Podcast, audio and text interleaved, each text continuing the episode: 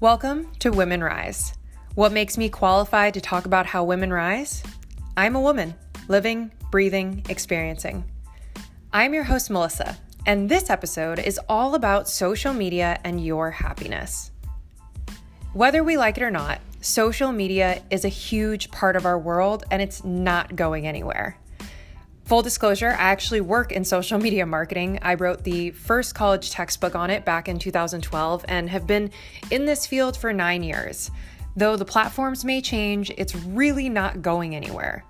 So we need to figure out how to quit being so freaking depressed every time we look at it. You know, I often hear from people that they feel upset, Uh, bad about themselves after looking at social media, and there's all kinds of studies linking it to depression and all sorts of problems. Basically, all of the world's problems can be traced back to social media. but the thing here is that we keep forgetting that social media is actually an energy exchange. We don't often think of it like what it like it is one, but it really is. And I think that's where part of the problem is. I think a big problem is that we're just looking at it, mindlessly scrolling through social media, acting as if it's something that's not going to affect us. And that's where a lot of the problems originate. Mindlessly scrolling through social media, as you probably know, can often leave you feeling zapped, especially if you're an empath like myself. the scary thing about scrolling is that you're basically getting bombarded with images, messaging, and videos of things that you haven't necessarily consented to see. That's why a quick scroll here and there throughout the day can actually be really damaging and leave you feeling totally drained. You might see like some horrific story on a news piece, or that someone in your outer social circle, meaning someone you don't necessarily see regularly, is in the hospital. Now, I'm not saying that we should avoid bad news or hard news, but the thing is, we often go to social media looking for a mood boost. But if we aren't careful about who we follow, that mindless scrolling can actually ruin your day and, yes, lead to all the things that all the studies have talked about. So, here's what I'm proposing instead, and a solution that I've found for myself that has really worked.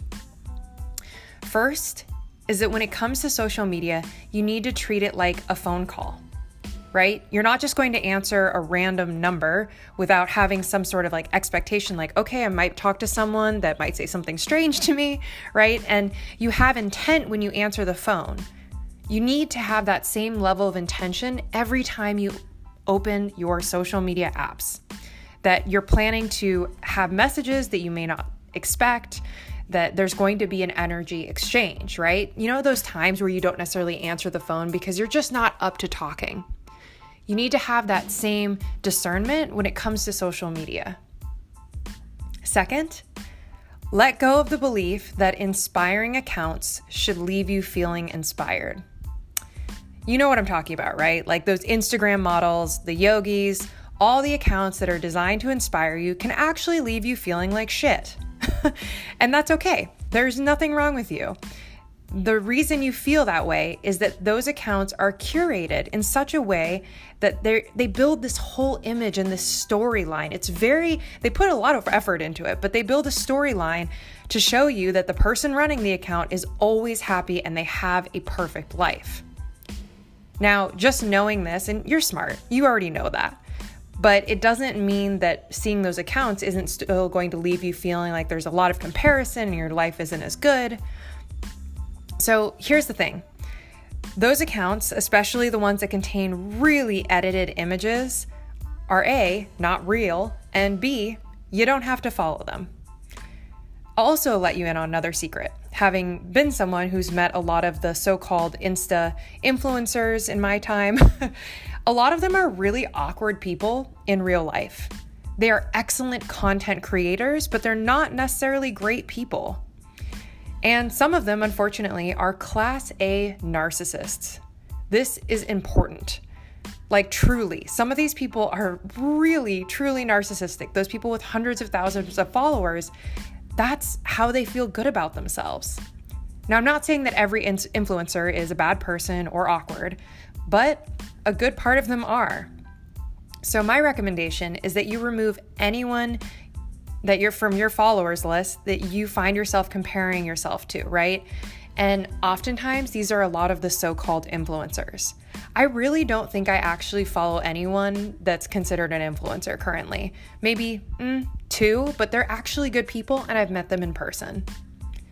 So, yes, those accounts that are supposed to inspire you, if they don't, don't follow them. There's nothing wrong with you. They're designed to make you feel like you need to do better, right? And that's not something that's always going to make us feel good. We're hard enough on ourselves as it is, especially as women. You know, it's kind of like why I don't look at a lot of magazines, right? You're looking at airbrushed models. Now those models have simply moved to the internet. And that brings me to the third point clean up your feed.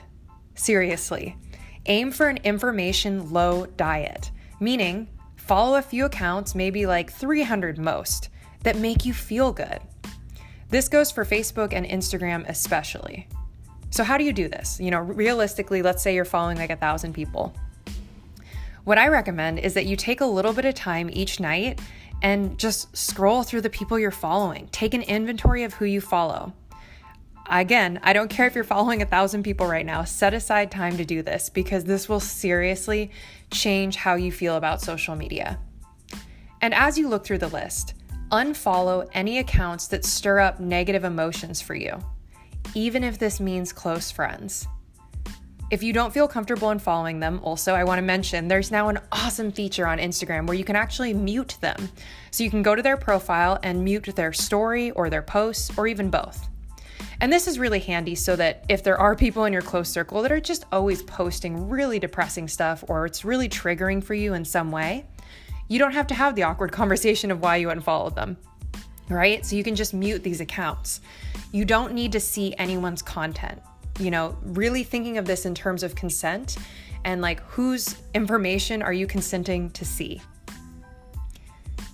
But the reality here is that, you know, it's all about intention, right? So, intentionally using social media to curate a feed that's going to make you feel great, that's actually going to make you feel inspired, not based on who you're told is supposed to leave you feel inspired. So, treat it like a dinner party, right? You wouldn't want a thousand random strangers walking up to your home and just walking around your place. So, the same goes for social media. Don't let random strangers into your home and ruin your day. Now, not only will this improve your mood, but it will actually reduce the time you spend on social media. I basically pruned, if you will, who I'm following on social media. I guess I do this actually pretty often, about once a month, but initially when I did this, I was following like, I want to say about 800 to 1,000 people. And over the last year, I've pared it down to 290 people because those 290 people, and not even actually all of them, because I've muted a lot of the accounts, but I would say roughly 200 people, make me feel really good. So I actually do get that mood boost every time I look at social media. I feel great now when I look at it. I don't have that kind of like pit in my stomach of comparison because anyone I was comparing myself to, I either muted or unfollowed them. The other benefit to doing this is that when you limit the number of people that you follow and whose content you see, you won't have endless amounts of content to scroll through every day. I actually get that Instagram notification where it's like, you have scrolled through everything there is to see, like once a day, because I'm following so few accounts and those accounts don't even post all that often. So I not only cut back the amount of time I'm spending on social media by doing this, but I really feel good about the things that I'm following. And my fourth piece of advice is to take breaks. Take a day or a whole weekend every few weeks to completely unplug. Delete the apps from your like phone because literally that's the only way I can avoid looking at them is if I have to delete the apps off there because it's such habit to click in there both from a work perspective and a personal perspective that I end up spending time on it when I don't even intend to. So when you're unplugging, delete the apps and then you can always re-sign in in a couple of days. This will free up a lot of your mental space. We don't always need to be consuming other people's content. We don't always need to have updates of what other people are doing, seeing, eating, whatever. Sometimes it's nice to just check into your own self and really just be able to like sit in your own energy and not wonder what other people are doing. So, those are my four big tips for you, right? So, make sure that you are treating it like an energy exchange because it is. Second, let go of the belief that things that should inspire you should, right? Unfollow things that don't actually make you feel good and take a strong inventory of your social media. Clean up your feed, you will not regret it. And finally, be sure to take breaks, right? We all in this digital world need to unplug every now and then, especially those of us who work in the field. So trust me, someone's comment, someone's question, someone's DM can definitely wait two days. All right, until next week, you badass ladies, keep moving and shaking. Check back next Tuesday at 9 a.m. for another episode of Women Rise.